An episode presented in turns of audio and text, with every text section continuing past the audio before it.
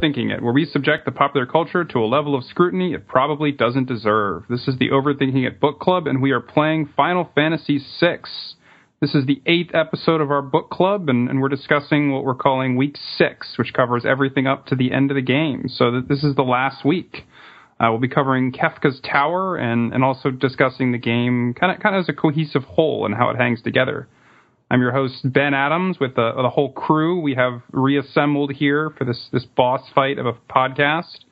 So the first member of our party here is Justin Bortnick. Hey, Justin. Hey, Ben. Thanks for coming on. I think you've made every podcast so far, so that you haven't abandoned us. I missed the side quest, but... Okay, that's true. That was just a side quest. You don't need to do that to complete the game. Okay, fair enough. But speaking of that side quest, next we have Shayna Miloski. Hey, Shayna. Hey, and also, destroy. Just throwing that out there. Next is Shayna, John Parrish. Hey, John. What up? I guess you named me third, so I'm definitely in charge of the third party, right? I'm not the third member of the first party, because I just want to make sure where I'm clear in the standings. Yeah, let's go with that. Woo! And the fourth member of whatever party, Richard Rosenbaum. Hey, Richard. Hello. Yeah, we're definitely going to have to divide this up. So who's got life 3? I don't have any life.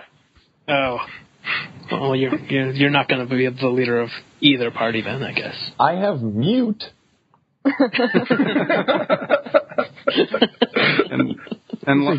Given the contents of this chapter, is anybody having a life at the end? And last, we have Jordan Stokes. Hey, Jordan. I have all my friends here that I'm fighting for. Aw. I know what love is now. I want to know what love is.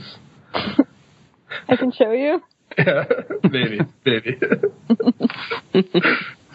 All right, so welcome to the last week here, guys. I think let's start off actually with... something from the forums. We have James Lee commenting about this final confrontation as it's an existential struggle, kind of a confrontation with nihilism here. So what do you guys think of that observation?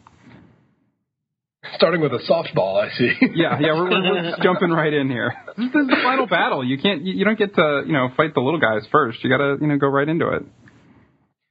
So to sort of tease out the question a little bit more, what's really being talked about is that conversation between Kefka and all the people, where Kefka says that the world is meaningless because death is inevitable, right? None of it means anything because it will all be destroyed by me right now. But more to the point, it will all be destroyed, and therefore there's no point in doing anything. And then everyone responds with their own 2 cents about why there is a point in doing something. And a lot of it is about the power of friendship, but it's a bunch of different things. So Edgar, for instance, says that it's for political reasons, that he has to have the right kind of country and make the right kind of country. And because of that, because he has this duty, life is worth living. And Tara says that she knows what love is now, and therefore life is worth living. And Setzer says, I have a new airship, and therefore life is worth living. He's got a point. He does have a new airship. Yeah. Like, Tara might know what love is, honestly. Love is kind of an unknowable thing, but Setzer has an airship. Yeah. I mean, it's like I think John said in the very first podcast, it's about... the little day-to-day things and the little people. It's not just these big concepts like love and friendship. It's specifically my friends right here, and I love the kids in Moblitz, and I love my brother. I think that there is a specific line in here that I can't find in my notes right now, but it's the day-to-day concerns, the personal victories, the celebration of life and love. So it's, Kefka is focusing on the big picture, and the game is saying, oh, how about we focus on the little things, which is, kind of what we do on the podcast.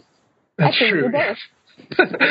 We tend to focus on the little things and then pick them to pieces until they die. But we could make sure folks would appreciate being called a little thing. Well, I have a question. I think this game is about repetition in a sense. You have two parts of the game.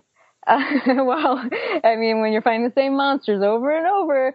But this idea that there was a war of the Magi in the past, and is it going to happen again? Is the world going to be destroyed or nearly destroyed over and over again? And Kefka is saying, yeah, basically it will. Why would you rebuild if you know that there's going to continue to be destruction over and over again? And, I mean, the game actually sort of cuts off that repetition because the magic leaves the world. So that sort of conflict between magic and humans can't happen again. So it's sort of like, I don't know, ending the cycle.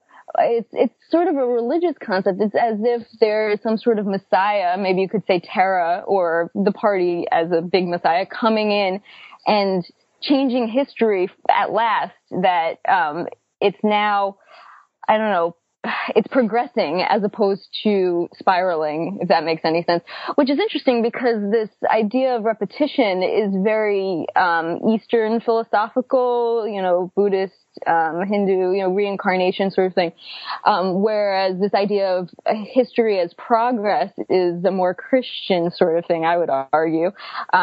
So that's fascinating if you consider the final tiers of bosses and Kefka with the angel wings and the organ music, which is something that we could talk more about. But yeah, I think Shayna, are you saying there's Christ symbolism in this game? What? 16-year-old Shayna would have said that and gotten an A on her term paper. So, I mean, 16-year-old Shayna was always right. Because all that she ever said was, by the way, guys, there's Jesus symbolism in this. By the way, guys, did you notice there's Jesus symbolism in my omelet this morning, guys? Can you take it back to the kitchen? You can sell that on eBay. Yeah, it's the omelet of Turin.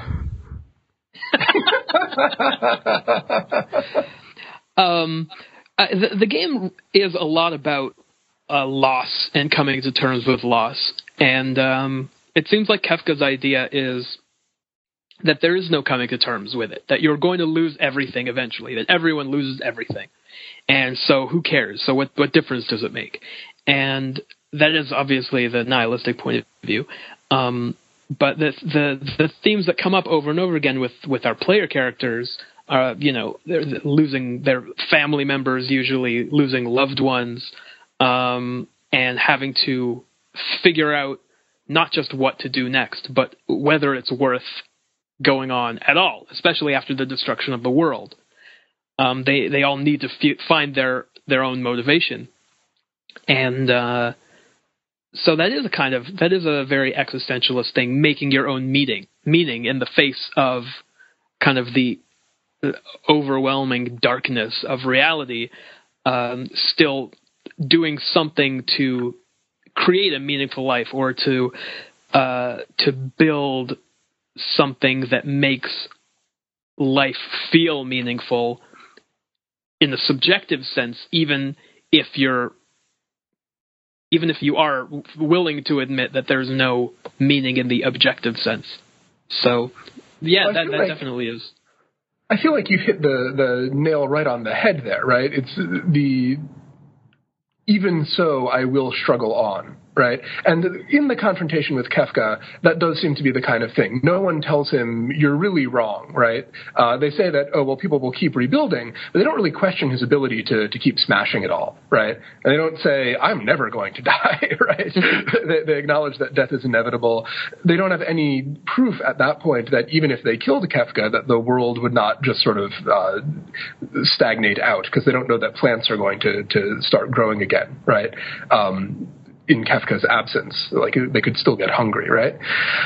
So I think at that point, they are being really existentialist because they aren't claiming that there's any point to their victory or really any point to their beliefs other than that they are something to believe in, right?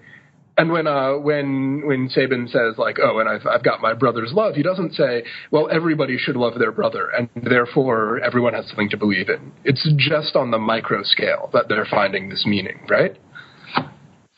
Right. It's kind of utilitarian, right? It's that they all have things that they personally are still willing to fight for, to prevent the loss of, even though that loss is inevitable, right? That all of these people that they've lost in the past haven't prevented them from being able to love or to do things. Whereas it seems like Kefka really doesn't have any ability to create. He can only destroy. He can only take what other people have done and kick it over. But he doesn't. It doesn't look like he has any motivation to produce something in the world, or even for himself, other than destroying things. There's nothing that he wants. Sure, yeah, and I think that might be the most coherent sense of what Kefka is there to be, right? And it's not a philosophical argument against nihilism, but it's a sort of emotional damning by association of the nihilist worldview, saying that nihilism inevitably leads you to be like Kefka, right? Which that doesn't actually follow. You can be a happy nihilist, right? You could very well sort of switch around some of the dialogue and have one of the people say, you know what, Kefka, I'm going to fight you because nothing matters anyway, and eventually we're all going to die. So because of that, I can do what I want, and I want to fight you, right? Like that would be a nihilist position, right? Yeah. Maybe that's what Umaro meant. This is the one must imagine Sisyphus happy point. Yeah, exactly. One must imagine someone who is playing Final Fantasy and like grinding for magic points in the dinosaur forest happy. No one must not. I can say. Isn't it sort of like deeply ironic that of all of the people expressing a nihilist point of view at this point in the game, that it's Kefka? He's up there sitting, I believe in nothing, Lebowski, while he's the only one who really, unless someone comes along and kills him, he's literally God. He will live forever. He has the power to create and destroy stuff. But he's the one who's saying, well, no, it's not actually worth it. It seems like he would be the least likely one given his situation at this point. Right, which emphasizes his own point, right? Yeah, maybe it's an observation of how meaningless life becomes as you, I guess, sort of ascend the evolutionary or cosmic or conceptual scale, in that the more things you are capable of doing, or the more things you are capable of resisting, I guess, the more resistant you are to the world around you, the more you can impose your will on it rather than have the world's will imposed on you, the less likely you are to find meaning in things, just because... a creature who is capable of anything at any time is also incapable of error or discovery. So Kefka's not quite at that point, but he might be close enough that he's like, I've seen it all. Like, what can't I do? But you know what? Everyone keeps saying, and I'm going to disagree with you slightly, just a little bit, that Kefka is all about, destroying and non-existence. He doesn't build anything. But that's not entirely true, right? He does say that he's going to build like a tower or some sort of, I don't know. That represents non-existence. And he also he's seemingly waiting for your party to show up. Like, what's he doing up there? He's throwing down lightning bolts. If you really wanted to destroy opportunities to do it, you're going down there finding Go-Go, or wasting your time doing these side quests. He could have destroyed the world a million times. But it's like he's waiting for you. You come in and he says, oh, I provided entertainment for you. And it's in the form of all of these, mini bosses or sub bosses. So he is creating something for you. And that's the last level of the game. So it's sort of like he is the game designer and you guys are... You specifically are the player, which is kind of funny because it makes me wonder if designers were like, well, life is being, I as well make an RPG for people to play. But I don't think that's what they really think. But I don't know, what do you think of that idea of Kefka as, the builder of the final dungeon? I have read some fan theories when we were first starting out, and I was looking up what's been written about this game, where somebody had written, I think that Kefka is actually trying to get you to kill him. Like he out of sheer boredom, like he's achieved everything, and he's, like you said, just sitting up there. he could have destroyed the world, but there's nothing else for him to do. And so he wants to have a new experience, and that is necessitates him allowing you to come up and, I guess, cast Ultima on him until he dies. Guys, I have an epiphany. So Kefka wants you to kill him because that's the only way to end the game. And if you end the game, the world ends. His world ends. So he won. Yeah. So that is an interesting thing, right? Like, the game aspect of this confrontation seems to run at cross purposes to the plot aspect of it. Because the party says, oh, we are fighting to save the world. But just as you say, if they win the battle, then the game ends and the world effectively does not continue to be. It's not just the espers that vanish in a puff of smoke, right? And by the same token, although the party is being very existentialist, and existentialism is clinging to meaning just for the sake of it, when you know that you cannot get stronger, you cannot win, you are going to lose, you are going to decay, time's arrow goes only one direction, no one made this world for you, this world simply came to be, you are a breath in it, and then you are gone, right? But because it's a game, this world was made for me to be in, right, by people who knew what they were doing and gave me a task to do. All I can do in it is get stronger, right? I can't lose a level. I can't really lose the game, effectively. I mean, I could give up at the game and say I don't want to play it anymore. But if I die, I just keep on going until I beat the next thing and get a little bit stronger. You know, you were talking about how Kefka has become God. What is the process of becoming good at an RPG, or of beating an RPG, leveling up in the RPG, but the process of gradually, incrementally becoming God? And just like you said, that's kind of a grim existence and a joyless one. How terrible would this game be if you started out with your end game party? Like, what a joyless slog that would become, right? So in a way, like, you are becoming the God figure and destroying the world, even as you're acting out the scenario of overthrowing the God figure and saving the world. And I don't know if that means anything, but it's interesting. Yes. Well, speaking of overthrowing the God, what do we make of the fact that the structure of this final fight, that this giant tower that we have to kill? And I guess as an entry into that, we'll just ask, how did you guys kill Kefka? Like, what process did you use to actually win?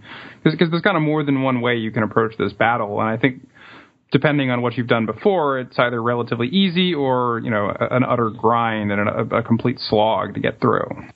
So I'll go first, because I remembered the fight, like, with the actual Kefka angel god figure at the top of the statue of creatures being significantly harder than it turned out to be this time, just because I think I was a little better read up. So I was rocking. So the way it shook out, partly through some folks dying off in the climb up the tower of bosses. I had Terra in first position, who had both the Jewel Box, which lets you double cast a spell, and the Economizer, which reduces every spell to 1 MP. She had those equipped, so she would fire off Ultima and then Quick, and then while quickened, fire off Ultima 2 more times. And I also had Go-Go in the party as well, who could therefore imitate all of her magic spells, so he could also, at slightly greater expense, fire off Ultima and Quick, or he could fire off Quick and then hit Ultima twice. So between those two, I literally don't think Kefka got off a single attack. So I had almost exactly the opposite experience. I remembered that there was a multi-tier boss at the end, and I decided, although I'd been, consulting walkthroughs to get through this game quickly, when I went into Kefka's tower, I had sort of an hour or so free, and I was like, you know what, I'm just going to save my game and throw myself at this and see how far I get, just for the fun of it. And my party was not really well leveled up enough. I had, 4 people who I had used for all the side quests who were, pretty badass, and then I had the bumbling B squad, Strago and Realm show, basically. And then I assigned them to the party that has the cruelest slog through the tower.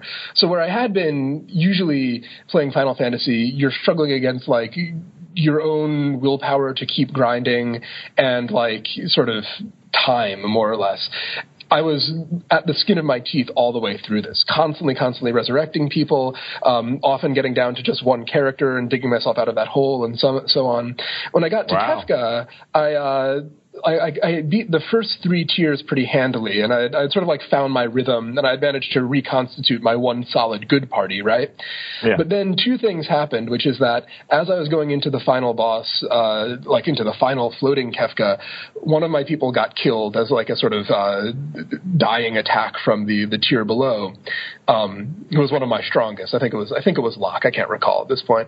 And then Kefka hits you with this attack right when you go in that makes you blind and mute, right? But I didn't know that was how it worked because I hadn't been reading the strategy guides. And what you see is that all of your characters have the little sunglasses, hey, I'm blind now, but I didn't know that they were mute. So all I knew is that they couldn't use magic. And I had like not yet been muted in the entire game somehow. So I was like, oh my God, I'm actually going to kill me. And I was just like frantically casting life, trying to heal people up. Setzer was alive and had the thing. Dice, and every now and then I would have him fight because he didn't have enough magic to cast Resurrect anymore. And eventually Kefka died. And I was like, okay.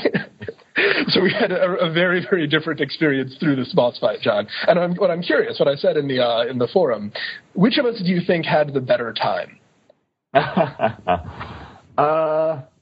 So I had some challenges in the in the fights leading up to the tower, marching through the tower, because you do have to separate your party a little. So it's a mix of skill sets at that point. It's like, all right, I need some heavy hitters in each party, but I need some healers and support staff as well, and I need some folks to essentially be, human shields and soak a little bit of damage. So the march through the tower was pretty satisfying and very challenging. And then once I got to Kefka, it was also kind of satisfying to just shut him down without letting him open his mouth, being like, nope, bam, bam, bam, bam, bam, bam, bam, bam, bam, bam, bam, bam. And then yeah, being done with that. So there have been times in the past where I've had a very difficult boss fight and sort of sank back into the couch with relief once they dissolve or explode or whatever the appropriate animation is. But there was also something satisfying about this one, just being an epic sort of, Diddy on Drake beatdown. I mean, it sounds like you had a good mixture, actually, of like a satisfying struggle up to the point, and then a sort of parting confirmation from the game that you are the baddest of asses. Now, to the other thing that people were talking about, I don't know. Does anyone else want to talk about how they killed Kefka? Hearing no takers, I will say the other thing that we were going to talk about is the aesthetics of that last boss fight, which, first of all, just the scroll up is a brilliant, brilliant idea. I'm sure it's been copied to death since, but I remember very clearly having my mind blown by that and thinking every time that clearly this one was the real boss when I played that the first time through. Like, absolutely bought it hook, line, and sinker. Even this time a little bit when they got to the Pieta one, I was like, oh, right, I remember it was vaguely religious and he was sort of floating in the air, and then that turned out not to be it either. So that's really cool. What do we think of the progression? Like, it's different ideas of what badass looks like, right? So it starts off with this big angry face, and that's the weakest version of it, right? Then you have the twisted tree of, someone remind me.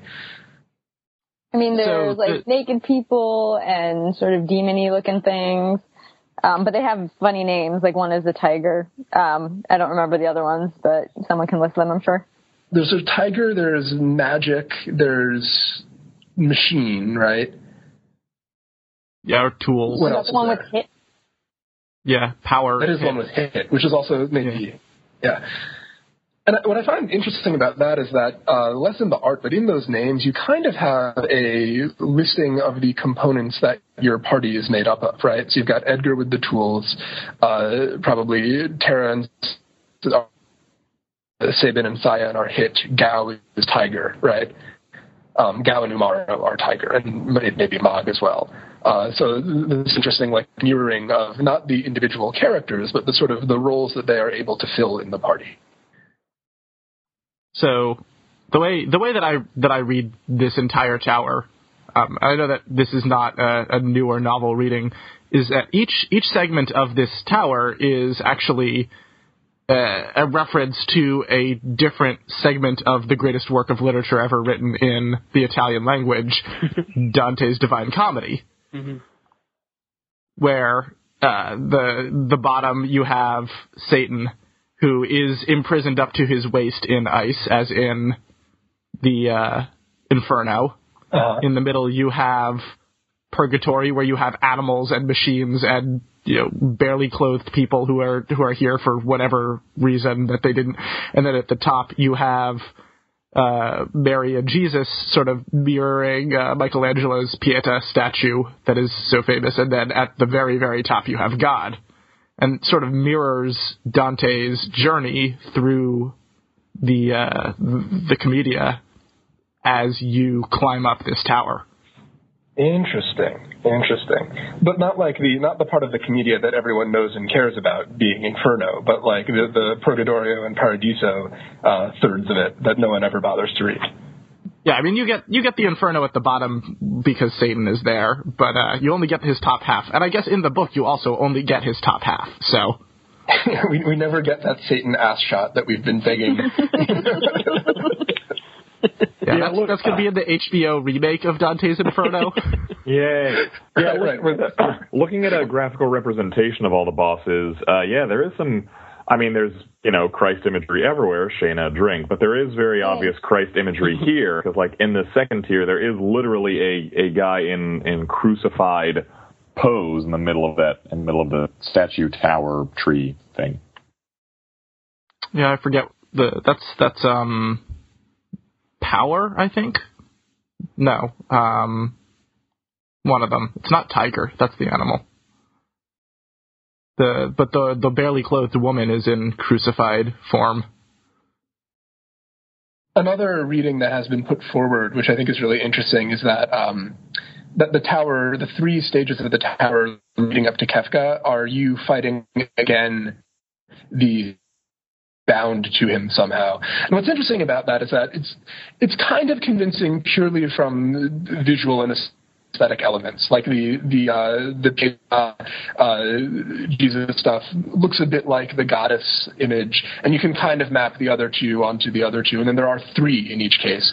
What's more interesting, though, this is something that Nintendo of America put forward as the gospel truth in their literature that they made about the game, and Nintendo of Japan never intended it. I think that's a really interesting moment of right hand not knowing what left hand is doing and therefore imposing a narrative on it.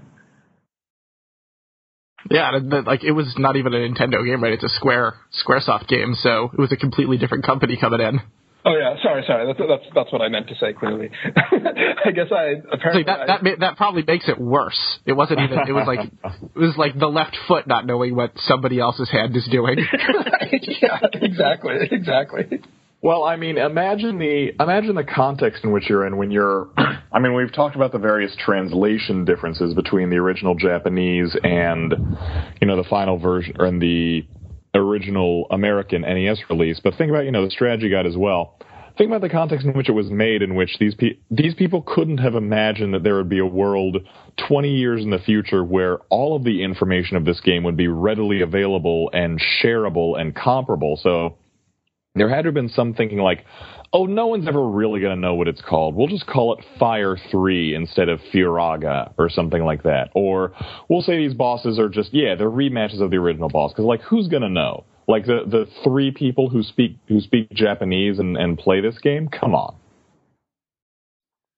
I also wonder then with, there's infamously there's a bug in this where your physical evade does nothing, right? Or something like that. There's one of the core stats that actually doesn't have any effect at all in the game. And you wonder, did they actually not know that that was the case when they were going to release? Or was it you know what? People are just going to play this. They don't need to have the numbers actually lining up to anything, because how would they ever know? Yeah, because the idea that there would be multiple captured replays, and that even if you did capture them, that you would have any way to share them with other people aside from taking Polaroids of your screen and mailing them to folks and being like, "Ha! Look at this! I proved it!" And it'll be the thickest flip book ever. And, those people could be safely written off as cranks, whereas now I can, reproduce the entire thing on a handheld computer with multiple save states. So, the game was not, not to discourage the purpose of the whole enterprise, but the game was not meant to live up to the level of scrutiny that we're putting on it, which is kind of cool in one sense and kind of, terrifying in another. So another thing about this tower that's interesting is it's one of the heaviest instances of censorship when this game came to America. In the game, a lot of the characters were clothed. There's the guy sitting on the tiger. They drew in a loincloth for him. Satan was originally not halfway into the ice. Yeah, he was, but it was the top half that was down, that was frozen. Ew. And, Not only that, but the names of the characters at the top right below Kefka were changed because they were originally, what was it, like Maria was the woman, and I think Sleep was the Jesus, and that was changed to Girl or Lady, and I guess Rest, which I guess is a little more close, but the cutting of Maria I think is pretty significant. Was that Maria from the opera? Question. Is that what happened to her? Hmm?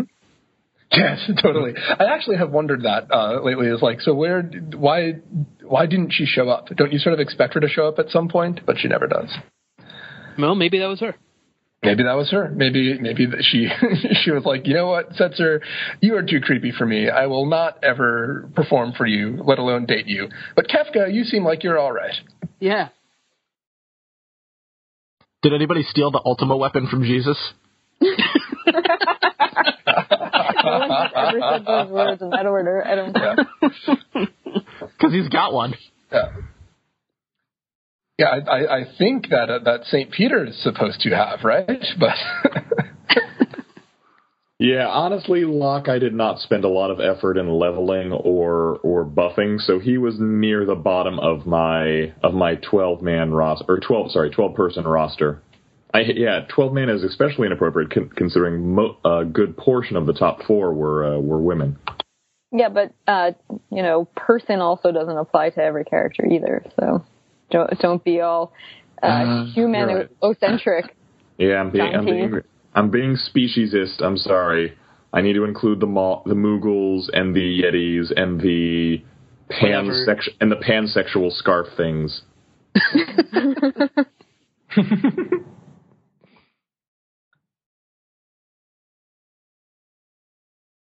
Well, with that, let's move on to a discussion of the game kind of more broadly, and we'll start with the question as proposed by Richard, which is this game good? Yeah. Richard, can you unpack that a little bit? Like, why? What is there to unpack? Yeah. Well, no, it's.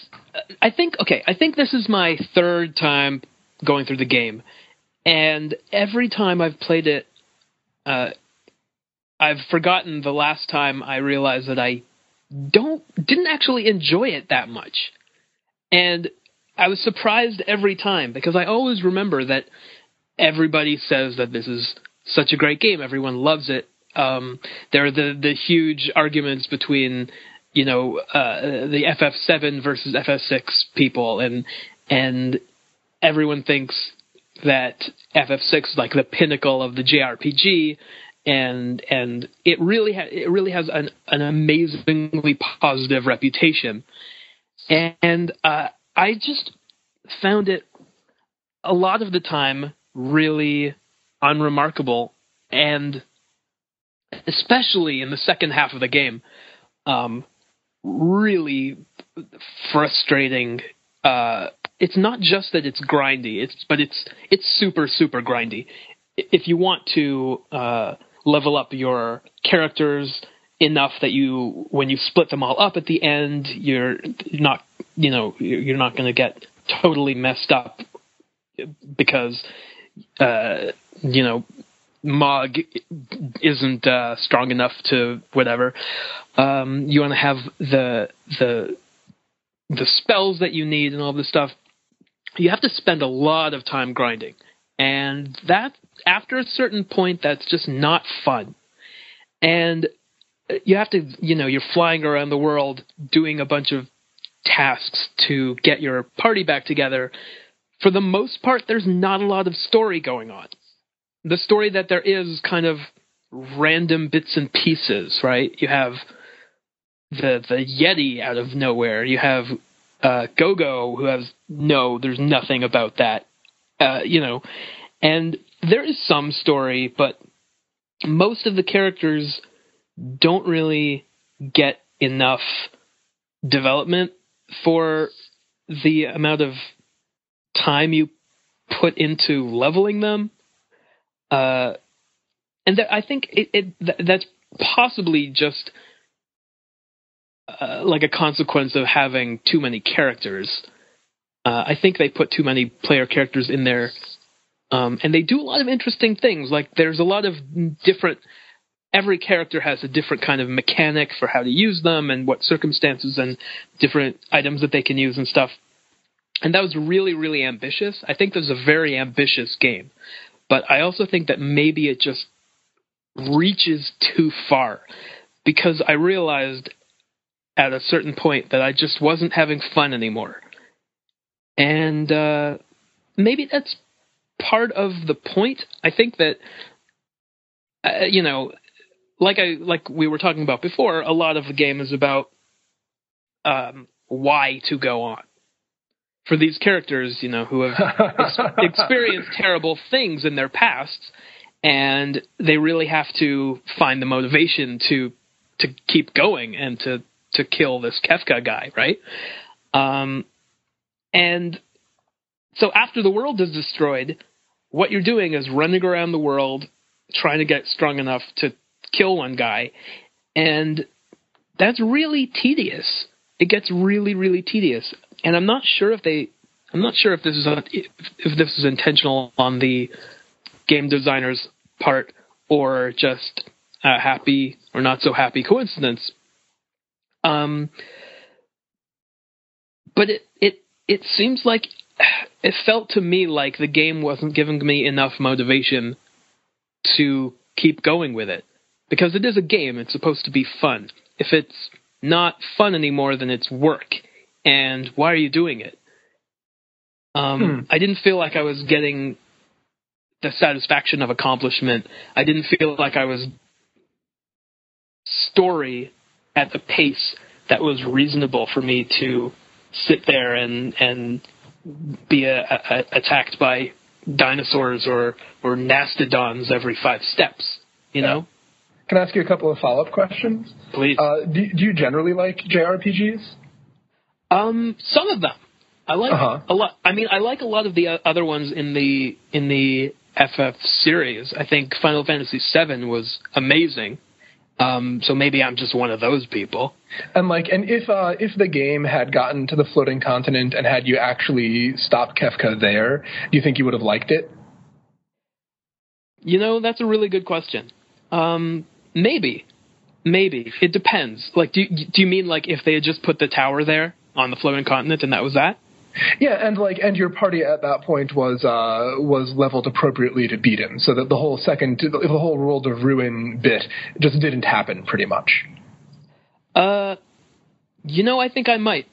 Yeah, because there is a sense in which I've always felt like with JRPGs, like the story is the carrot to keep you doing what feels very much like work of grinding through the game. Like every now and then you get a exciting combat, and I talked through my little encounter with Kefka, and I was like, that was pretty awesome. But those things are emergent and rare. I feel like a lot of it feels like work, and it's kind of like you're thrown into this river of poop, and there is a beautiful crystal rose just at the ends of your like field of sight, and they draw you through that river because you think you're going to get to keep glimpsing the rose, and that's the cutscenes, right? And then I think you're right that like what is pulling you through is not just the reward of the scenes, but the sense this is this plot, this is this story, it is drawing me through. And then in the World of Ruin, like you say, there isn't really a plot, so they throw you back into the river and tell you, now imagine a rose. And part of the work that you have to do is you have to make your own plot, invent your own plot as you go through. And one of the things, there's this ebook that we've been talking about peripherally throughout this podcast. Does anyone remember what's the name of the author? Is that listed anywhere, or is it just an anonymous, really interesting book about Final Fantasy? Anyway, I did not. I looked for the author's name once and could not find it. I didn't look too hard, but I think that he is just an anonymous genius out there, and he's trying to reverse engineer the design decisions. And one of the things that he says is that in lieu of character development, you have character strengthening, right? And that what happens to your characters in the World of Ruin is not that they actually get plots that really you care about, but that they get their ultimate gear and their ultimate techniques, right? So you don't care about Strago settling a score from his childhood, but if you are a certain kind of person, you really care about Strago getting Grand Train and being able to kick ass with it, right? And that he says that there is a metonymic use of time, that like the sort of the story in the first half seems to take place in clock and calendar time. The story in the second half takes place in the achievement of goals and the collecting of awesome doodads and trinkets. And I think that, like, to the degree that there is a joy in the second half of the game, it comes in watching your characters become unspeakable badasses. But that does happen pretty slowly, which is why, like I said, I jumped into Kefka's Tower well before I was actually leveled enough to handle it. And that ended up being a good decision for me. But if it had been like, if I was like one iota weaker, I would have actually lost, and then it would have been tragic. Yeah, I mean, I think you can contrast this with Final Fantasy VII, where all of the characters pretty much, even the minor characters, they each have their own side quest, and it's not just you go there and you see a flashback. There is an arc. Like, each character really has an arc, and I think that you get that in part here, but it's so stretched out in the second half, and it's so full of other stuff that is seemingly irrelevant that it doesn't. There's not enough of it to keep me interested, and again, like the last Final Fantasy-ish game that I played was Bravely Default, which is basically a Final Fantasy game without the Final Fantasy baggage. But it does a similar thing, actually. This is spoilers, I guess. But in the middle chapters of this game, you're basically refighting everybody that you fought in the first couple of chapters, but they're way stronger. And that's it. And it gets really, really tiresome. You're traveling through dimensions and whatever. You basically have to go through all these different worlds and kill the same people over and over and over again. And no, there's no story. There's no additional story.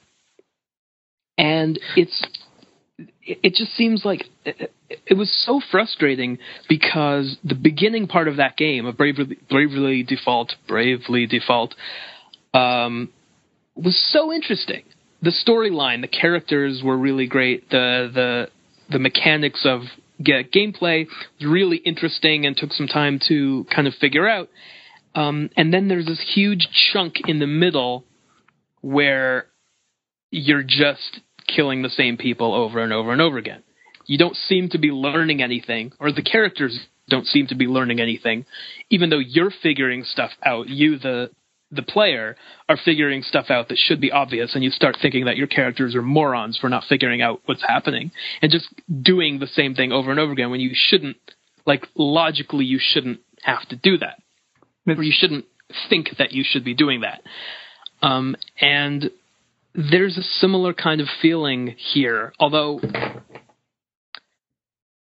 it seems even less like there's anything that you're accomplishing other than you're getting stronger. Okay, you're getting stronger, but it's the kind of thing where a training montage might have worked. Well, yeah, exactly. Let me jump in with a comparison to more conventional storytelling, either in a book or particularly a movie, where, you know, it's relatively common, I feel like, in movies for there to be a, you know, maybe at the second act break, there's a battle with the the big bad guy, and the heroes lose for whatever reason. They're not powerful enough yet. They haven't figured out the weakness. And then, you know, you do spend the third act getting to the point where you can beat the bad guy. But if the only thing that you're doing is just getting your heroes stronger, they have montages for that. And you can skip over all the training where Rocky is running on the beach. And you can just set it to good music and show, you can kind of represent the five things that you have to do to get stronger and kind of very quickly skip over that part of the story. But in just the mechanics of a video game makes a montage feel like you're cheating someone out of the game. Like, it'd be very unsatisfying if there were at some point in the video game, like, this little 3-minute montage where your guy was running around leveling up without you. I mean...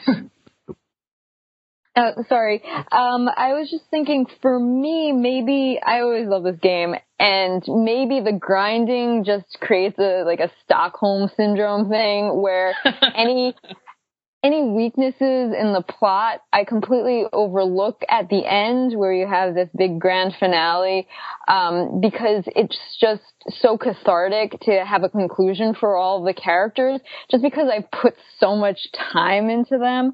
And at the end of the game, they sort of first make it into sort of a book. They actually have this image of a book flipping.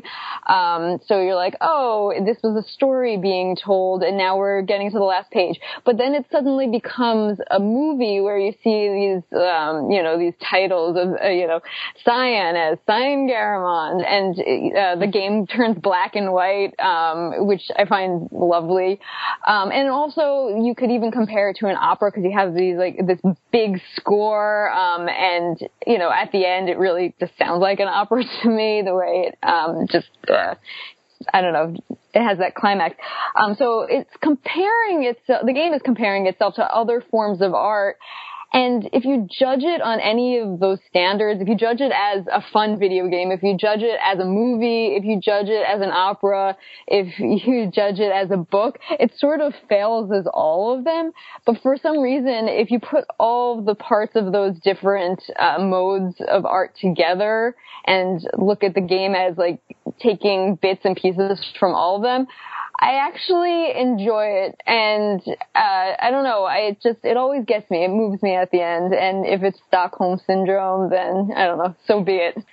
I totally agree with you, and I think that it's funny, because in a way I want the JRPG that has no grinding and no tedium, but at the same time, I don't, because I wouldn't play that game. You know, I wouldn't just watch all the cutscenes of Final Fantasy in order and call that a fun day where I watched a movie, right? Like, you need to have the boredom for the non-boring parts to be so awesome and to be so moving. And, like, it really does move you, and it really does feel awesome. And, like, again, it's in that... that ebook about the reverse design of Final Fantasy, the idea that, like, when you use that jewel box and that quick spell to flatten Kefka like an insect, you're like, this made it all worth it, right? All of the suffering, all of those countless dead parents in Mobliz or whatever, right? Like, you feel a little bit of their pain because you've sunk so much time and energy into this. So Stockholm Syndrome is one way to think of it, but it's also... just sort of the nature of the experience, that in order for some parts of it to be so hot and fast, other parts need to be cold and slow. And it's like, it's the transition between them that makes them powerful, right? Any of the cutscenes in Abstract is dull and wooden and doesn't have, like, great dialogue and whatnot. But compared to the wandering around a map they've been doing for 30 minutes beforehand, it's like frickin' Citizen Kane every time, right? And although you can say that that's, like, a dirty trick that they're playing on my psyche, like, pleasure doesn't work that way, right? Like, if I enjoyed it, I did actually enjoy it. So... Right, I mean, they have games that don't have any plot and are just grinding, and they make millions and millions of dollars because they give you dopamine releases at regular intervals. Candy Crush! I mean... So I want to commiserate with you, Richard. Thank you. I also... I think it's interesting that this... I think if this game were to come out today, it would not do well. This game is very archaic in a lot of ways. A lot of them related to sort of design decisions that were at the time standard, like just random battles all the time, or the lack of a useful map. Yep. Or it's stuff that if you go and play other JRPGs of the era, that's just what you get. I think that as a result, if you're looking at it as a whole game, the story and the plot are really well done, and they're fairly sophisticated for the medium, especially at the time. But I'm not sure that the product as a whole holds up to modern scrutiny. And I think that if you look at, I think I mentioned this on the very first episode, maybe the second, the game that Square Enix, I guess Squaresoft, put out 11 months later, Chrono Trigger, realizes the promise of this game, I think, because they are very similar structurally. You have the destruction of the world, you have this, suddenly the world opens up and you just sort of go wherever, you have a ensemble cast of characters, but every misstep, sort of in terms of the actual gameplay design that this game arguably makes, Chrono Trigger sort of dances away from. There are no random encounters in Chrono Trigger, but all of the enemies are still there. They just appear on the screen walking around, and you walk up to one and the battle starts. You don't have this tedious grind fest at the end. You just, even though you have the same sort of vignettes character by character, you just go from one to the other, flying around in your ship. You get the same sort of, like, it was asked, if you could kill Kefka on the floaty island, would that make this a better game? Well, in Chrono Trigger, you can. You fight the final boss like 10 times throughout the story, and if you manage to kill him somehow at any of those times, it just goes to a different ending. And the game has like 13 endings, depending on where you choose to win. And so I think that it's really interesting to play this game and then play that game and see a lot of the same people going, okay, where did we make the mistakes in Final Fantasy VI? How can we avoid making those mistakes again? Well, let me tackle that as kind of a way of jumping off to our next forward question here, because that's interesting. You say, like, if the game were released today, it wouldn't be very popular. But I think that's not an unfair standard, because certainly, like, if you're going to spend 30 hours playing something, you want to know, is it fun today, not was it fun 20 years ago? But at the same time, I think, certainly with cinema, where you kind of judge things on at least a bit of a grading curve. You're not expecting a movie from the 1930s to have, amazing special effects that are going to deceive you. You're kind of expecting, what you're going to get. So let me ask, is this game art? Whether it's good or not, is this game art? I mean, I think yes. Yeah, I think. Yeah, I don't know if you're going to get a lot of dissent on that. No, I don't think so. But what? Why? What about this game is artistic? What kind of separate? I think because I think we can at least concede that not all video games are art. Oh, I don't know. I'd argue with you. I don't know. So I'll weigh in on the yes. I consider it art because there are aesthetic considerations that you can derive from it above and beyond the mere utilitarian of, leveling up a party to get better at certain tasks, or B, the mere, stimulus response, dopamine release that we often associate with single player games. So beyond that, there are aesthetic considerations that can be taken and reminisced over and appreciated even once the game has been finished, and for my money, that makes it art. I mean, I don't even know what the point of asking this question is, but I think it's interesting. We compare, when we talk about video games, we sometimes compare the games that are art versus the games that are just pure fun, entertainment. But in this one, some of you are saying that it was neither, or it was more work than entertainment. So I guess the question is it art or is it just a grind? And yeah, I don't know. I don't. Yeah. I think I don't know how to answer the question. I think it absolutely is art, even though I don't think it's very pleasurable for a lot of it. Art doesn't have to be pleasurable. I mean, I think they, in a large part, succeeded in creating the kind of thing that they wanted to create. They did tell this story storytelling is absolutely art. They made, you know, these visuals, this music, the gameplay mechanics, like every piece of it individually is art, and it does come together into something unified, into something that is one thing. You can look at this thing. This is Final Fantasy VI. This is what it is.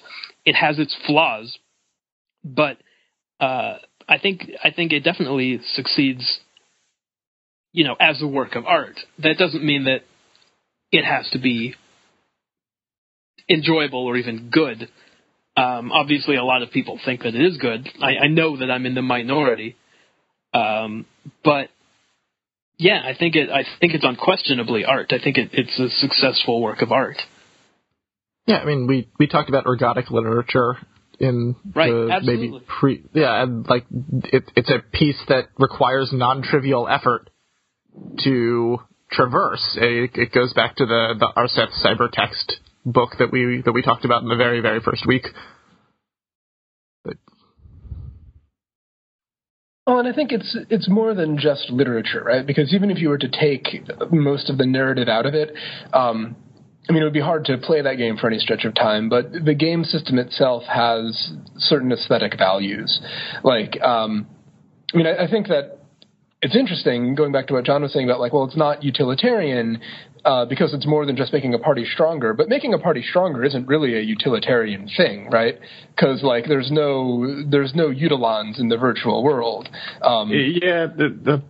Poor choice of words. I think it applies more to other discussions I've had offline with what is and isn't art, where I've tried to sort of stake out the territory that, you know, a well-made faucet isn't art in and of itself, because, you know, it may be beautifully crafted, but, you know, it's crafted to serve a purpose, whereas something whose chief value is or from a lot of value is derived in contemplation rather than in use is more art than something else. So that's I guess leveling up as utilitarian is a bad example. Right. Yeah, but I think this is actually a exceedingly difficult legal problem because in patent literature and things like that, you try to separate out the aesthetic elements of things, because people will try to either copyright something that kind of should be patented or patent something that maybe should be copyrighted. So you have to kind of like pull out the aesthetic elements of something. So like the those little bike racks that are basically just one long continuous S-curve, that literally started out as somebody's sculpture. And then they realized that they could tweak it a little bit and make it into a perfect bike rack. And so there was a, I think it was a trademark case actually about whether or not what part of that was art and what part of that was functional. And it's actually shockingly difficult to make that distinction. Oh, that's fascinating. Yeah, so that's actually enshrined in law, that like if it has a practical use, that is not an aesthetic thing. Right, yeah. Generally speaking, if it's practical, then you fall under patentability and you have to fulfill the requirements of patents. But if it's art, then it falls under copyright, and so you get kind of different. There's kind of different protection, not greater or lesser in either one, but it's different protections. So if you have like a lamp that's like a statue with a light bulb coming out of it, you know, that you might be able to copyright the very specific features of the statue that you made, but if there's some functional aspect of the design you made, you couldn't copyright that. Shayna, were you about to say something? No, I'm good. Okay. So, I mean, what I found interesting, this is, as far as I know, this idea about art goes back to Kant, actually. And it's something that has always struck me as very, very intuitively true, although I don't know if I can, like, follow the logic he puts behind it, which is that one of the ways that you know something is art is that there's no point to it other than it being art, right? Like, it doesn't do anything for you or for anyone else. It is self-sufficient. And I think that one of the ways that I would say I know that Final Fantasy VI is art is that, to a certain degree, it is a commodity, right? And they have to sell those games. So that aspect is not an artistic aspect. And to a certain degree, it as I think, again, John was saying, like it triggers some dopamine receptors in me. But there's so much to the game that is beyond what it needs to be for either of those things to happen, right? Like, I mean, just say trivially, having the Sasquatch in there. By the time you get any whiff of Sasquatch, your money is long since spent, right? And it's not really going to make the difference on whether you enjoy the game or not. I have to feel like the choice to put in a Sasquatch is a particular kind of aesthetic decision, and I think it has to do, I mean, from a plot point of view, yeah, Umaro is trivial, but from a game point of view, having a character that is always in automatic fight mode is actually a really interesting decision, I think. And for the kind of person who likes to sort of to play around with all of the different party combinations and get Gau all tweaked out with his rages, Umaro was a great character to have, you know? And that speaks to a certain spirit of intellectual exploration and the joy of possibility and of combination that you find not so much maybe in like literature, but very much in music, very much in visual art. And I feel like the sort of a game system, which is the purest thing that a game is an art in that sense, that it's like there's this possibility space which can be explored, but never to any end other than the exploration of that possibility space. Well, I mean, yeah, touching on the Kant thing, but he does make the distinction between agreeable, something that's beautiful, and something that's good, right? Mm-hmm. Yeah. And I think that any work of art can be either or all of them, right? So something that's agreeable is just something that you like. It's a matter of taste, but you don't necessarily think that everybody should like it. Right? Yeah, right. Whereas, if I remember correctly. So something that's beautiful, exactly it. Right. So something beautiful is something that you think has inherent value and that everybody should like. Right. And you can sort of intellectually know that, like, okay, taste differs, but everyone is wrong. And I do have to say exactly. that, Richard, you are wrong to not like this game. It's great. That's fair. I've been trying to figure out whether it's me or everybody in the world that's wrong. And usually it's everybody in the world.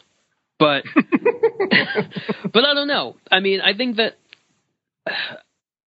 think that having objective aesthetics is a problematic idea, but I don't think that means that it's impossible. You know, like Kant does talk about this, that you have people who just have bad taste, right? That people who like things that are bad, or either morally bad or just or aesthetically bad or whatever, and those people are just wrong. You know, you can have people who are bad at math. There's, you know, there's some objective sense in which 2 plus 2 is 4, but some people just can't understand that, or, you know, children who haven't learned it yet, they just don't know. And that doesn't mean that alternate ideas of 2 plus 2 are legitimate. It just means that some people are better at it than others.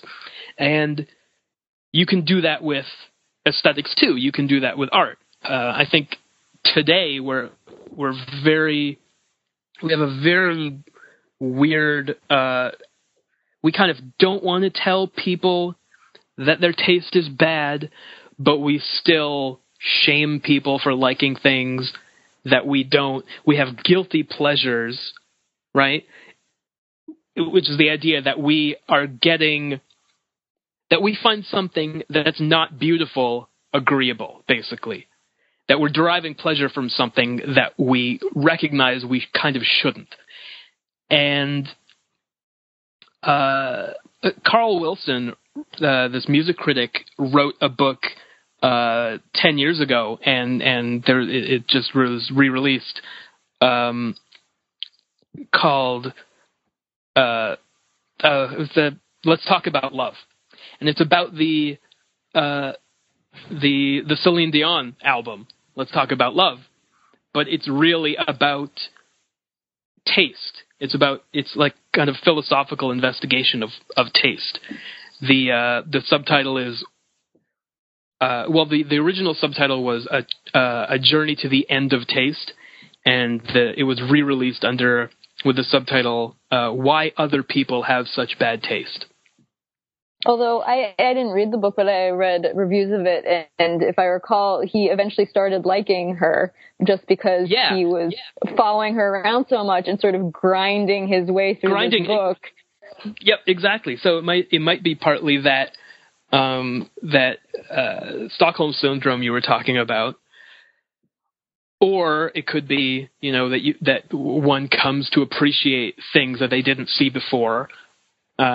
Does our taste improve by trying to like things? Like, if I had gone on and just kept playing it until it was fun, like, does that mean that my art appreciation stat was increasing, or what is the dead demon corpse that you need to strap to your forehead to grind your art appreciation stat on level up is what I want to know. Right. Exactly. So I completely have no idea where I was going with this anymore. But. We've asked, is this game good? We've asked, is this game art? I'm just going to ask you, what is game? Such game. That's just, Jordan, I think there was a question you wanted to ask. What does a game mean as a story, and what does it mean as a game, and is there a difference? You jump off from that. Well, so the what is game is an interesting question, right? Like, there's one thing that I've heard is that what makes a game is that there's a set of rules and there's a win condition. Right, and that is what makes a game, and that's sort of the definition that I want to take in this question I have. What does this game, Final Fantasy VI, mean when we look at the plot of the game? And then what does the game mechanic of it mean? That's harder to abstract, right? We don't have at our fingertips all of the tools of 12 plus years of English literature in high school and college to tell us what the rule system means. But I think you can kind of do it. And I think one of the interesting things that really looking at a story-heavy game like an RPG allows you to do is that there might be a conflict between the meaning of the story, considered as a story, and the meaning, in scare quotes, of the game, considered as a game. I have some half-baked thoughts about this, but I was hoping that other people would just charge into the breach. And 3, 2, okay, half-baked thoughts it is. We touched on some of this stuff while we were talking about Kefka's confrontation with everybody, the existentialist versus nihilist version. And I think it's come up a bunch, and I think it's very true that one of the things that the story is telling you is that love and other warm, squishy emotions are like their own justification for existing. And they don't need to produce anything. In fact, they probably won't.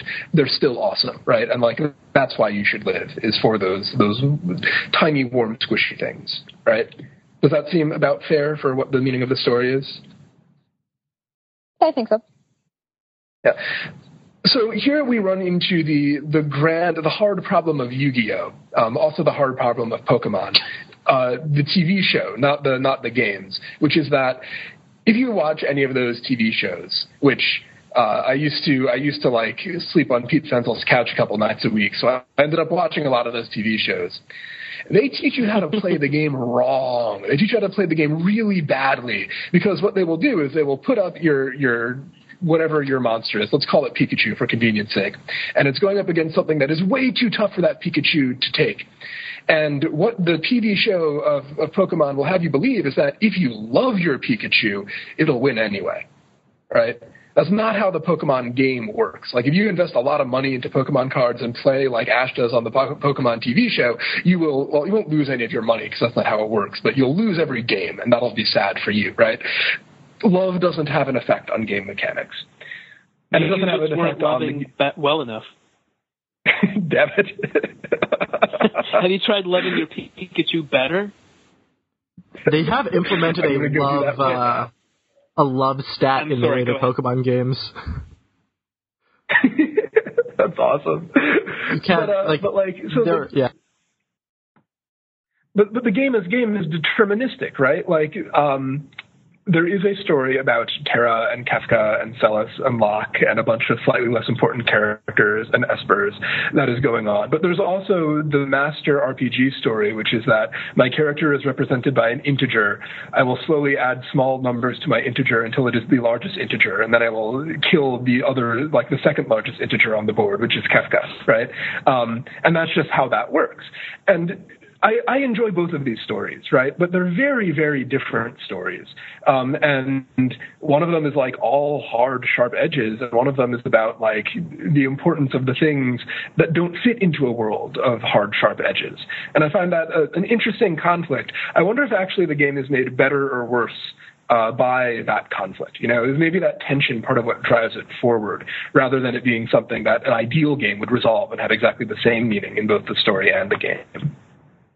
Well, I think that's what we'd call ludonarrative dissonance, right? And it's supposed to be bad in contemporary game design. We're supposed to try to avoid that, or else at least lampshade it, right? What else are you gonna do? I don't know. I feel like it. Yeah, but it somehow works, doesn't it? Like. Anyway, so that was one of the things I wanted to say. The other thing I wanted to say is another personal message to Pete Fenzel, which is that a callback to the episode of the podcast he was on. We all know now that the character that was wild and uncontrollable that he was going to name after Nick Cage is Umaro, right? And in honor of Pete, when I was playing through that part of the game, I did indeed name Umaro M. Cage. But then something very unexpected happened to me, which is that I found myself playing through the part of the game where you recruit the world's most perfect mimic who can just transform him or herself into anything that he sees and put on an absolutely convincing performance. And so I also named Go-Go and Dot Cage. Makes sense. Copying. I actually have a question that goes back to what you were saying, Jordan. I mean, it's sort of about Pokemon, but Pokemon and Final Fantasy have this similar thing, or Final Fantasy VI have this similar thing where they're always talking about love and friendship and working together and this sort of, like, communalism. But Final Fantasy VI is a game you play by yourself against a computer. And I was wondering what everyone would think. Like, do you think you would like this game better if it was, there was a co-op mode? Do you think that would reduce some of the ludonarrative dissonance? Like, how would it affect the story as a whole or your experience of it? Would it make it better or worse? I think it would make it more difficult. I don't know. I don't usually play video games with other people. Like, it would make it hard to play it. Like, it would literally make it hard to play it. You'd have to have someone else there all the time. It'd be like kind of like Twitch plays FF6. Well, it's funny because you know, throughout this game you have to like walk around and pick up all the members of your party and convince them like, no, that it would attack on another layer of that. It's like, no, I know you need to study, but let's go finish Final Fantasy VI. So, like, I know you need to take care of your kids, but you know, let's go finish Final Fantasy VI.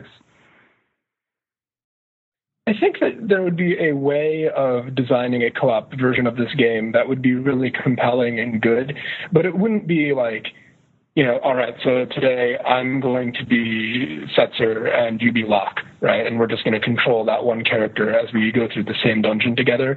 I feel like you would have to, like when the party gets split, as it so often does, like each of you takes a party and goes off and does your thing, but you remain on like chat with each other. And then you would want to like build in functionality to the game such that you're not just like talking about Game of Thrones while you go through the motions of grinding, but there are like things that you can observe and warnings you can give and mysteries that you can solve sort of in real time as you piece this stuff together. You know, I mean, imagine, they sort of get into this with the very final tower, like there are switches that need to be thrown, right? And the way that it works is you walk to the end of the line and throw the switch that is there, right? It would be too punishing to have it be anything else. But if you had people navigating those branches in real time, then you could afford to put in like an actual puzzle there, right? Where you have to like run back and forth and do lots of different things with the switches, yada, yada, yada. And I could see that being pretty cool. Yeah, I mean, there are games, I mean, it's not really an RPG, but like the Lego games that they had, like Lego Star Wars and whatever, they sort of function that way. So yeah, I think there's a way to do it. I've never seen that, although maybe I haven't played many video games lately, so maybe they do exist. I've never seen that in game with such a story, like an epic storyline. Those tend to be more entertaining, like puzzly, like you were saying, Jordan. And I was just wondering if that co-op mode, is sort of have a synergy with this story of like, we all have to come together and, love each other and do this stuff as a team, blah, blah, blah. So that was, yeah, just something that came up in my mind. Let me put it to you thus, though, right? So there's something weird about Final Fantasy because it celebrates friendship while encouraging you to have no friends because you spend all your hours playing Final Fantasy, right? But there's nothing weird in our minds about Lord of the Rings because it's all about fellowship, and yet to read that book, you need to spend about 30 hours sitting on your butt on a couch not talking to people, right? And, of course, the trivial answer is that, well, yes, but literature exists in the world and in conversation in your interactions with other readers. So I put it to you, Shayna, that we are currently enjoying the co-op mode of Final Fantasy VI. Oh, yes. Actually, you reminded me of something completely different, and it's sort of going back to the game, even though we have been talking in a general sense about games. So, but man, isn't it at the end of Final Fantasy VI? It reminded me so much of the end of Lord of the Rings. I mean, obviously, there's a whole genre of literature about like magic leaving the world, but we've talked in the past about how they both seem, or Final Fantasy VI seems inspired by the end of World War II and nuclear weapons and all that. And you could argue that Lord of the Rings also is a reaction to the end of World War II. But it struck me this time playing the game that Terra sort of like opposite Bizarro Frodo. And in this case, she sort of has the choice almost to go to the Esper world, like going on with the elves to the west. And yet her answer is that she's going to stay with the humans and live her little life, as a mortal. And it just struck me that, we should do a thing where you play Final Fantasy VI and you watch all the Lord of the Rings movies and then you pass out because you've just consumed so much art at once. And it was just so great. And you loved it so much because they are both objectively good pieces of art. Well, I think with that, that's a good place to leave our conversation here. We've finished a quite lengthy co-op play of Final Fantasy VI here. I appreciate everybody for our now 8 weeks of talking about the game here in our book club. I think our experiment of sorts was a success. For our listeners, we're definitely going to be doing future book clubs, maybe not always video games. We've done Slaughterhouse 5 now, and Ender's Game, and Final Fantasy 6. So we're going to keep mixing it up. We may do a game next, we may do a book next. Send us in your suggestions. I think we might have our next topic picked out, but we're always looking for stuff down the road. Any parting shots? Big thank you to Justin for chiming in like a hero on these. It's been really great having you on board, man. Yeah, yay! And thank you, Ben, for the thing that you always do, which is very important. And I just wanted to sound like chapters in a self-help booklet and say I'm so happy that you guys are in my party in this video game that we call life, or overthinkingit.com. I don't know. Right. Yeah, that thing we always do is we finish with the website. So you can keep the conversation going. The forums will remain open. So if you have thoughts about the game, we'd love to hear them on the website. Yeah. We're probably done with our thoughts on the game. I think hours and hours of audio tape is enough for. But the final bonus. Always dungeon. More. Yes. The final bonus dungeon is the forum thread on overthinkingit.com. Right. The bonus dungeon to all the Final Fantasy. The Final Fantasy VI has been waiting for 20 years is our forum thread. Plus code. That's the thing with games. There's a super secret item hidden in the forum. Right, you just have to type in the right thing. So actually what you need to do is you just hang out in the forum for hours and hours until you get attacked by a random monster. I swear it happens, guys. We try to keep the trolls out, but you never know, one might pop up. The forum thread is the final boss of the forums. Exactly. You have to work your way through the different levels of the thread. And all of that and more is on the web at www.overthinkingit.com, the place where we subject the popular culture to a level of scrutiny it probably doesn't deserve. So, Ultros, where did he go? Nothing. I mentioned him earlier. Well, yeah, all right. I'll allow it. He's fine. He's living it up. I made sure to mention him. I didn't want to have an Ultras List podcast. Thank you. Paying taxes. Those are the three things that are guaranteed in podcast: death, taxes, and Ultras.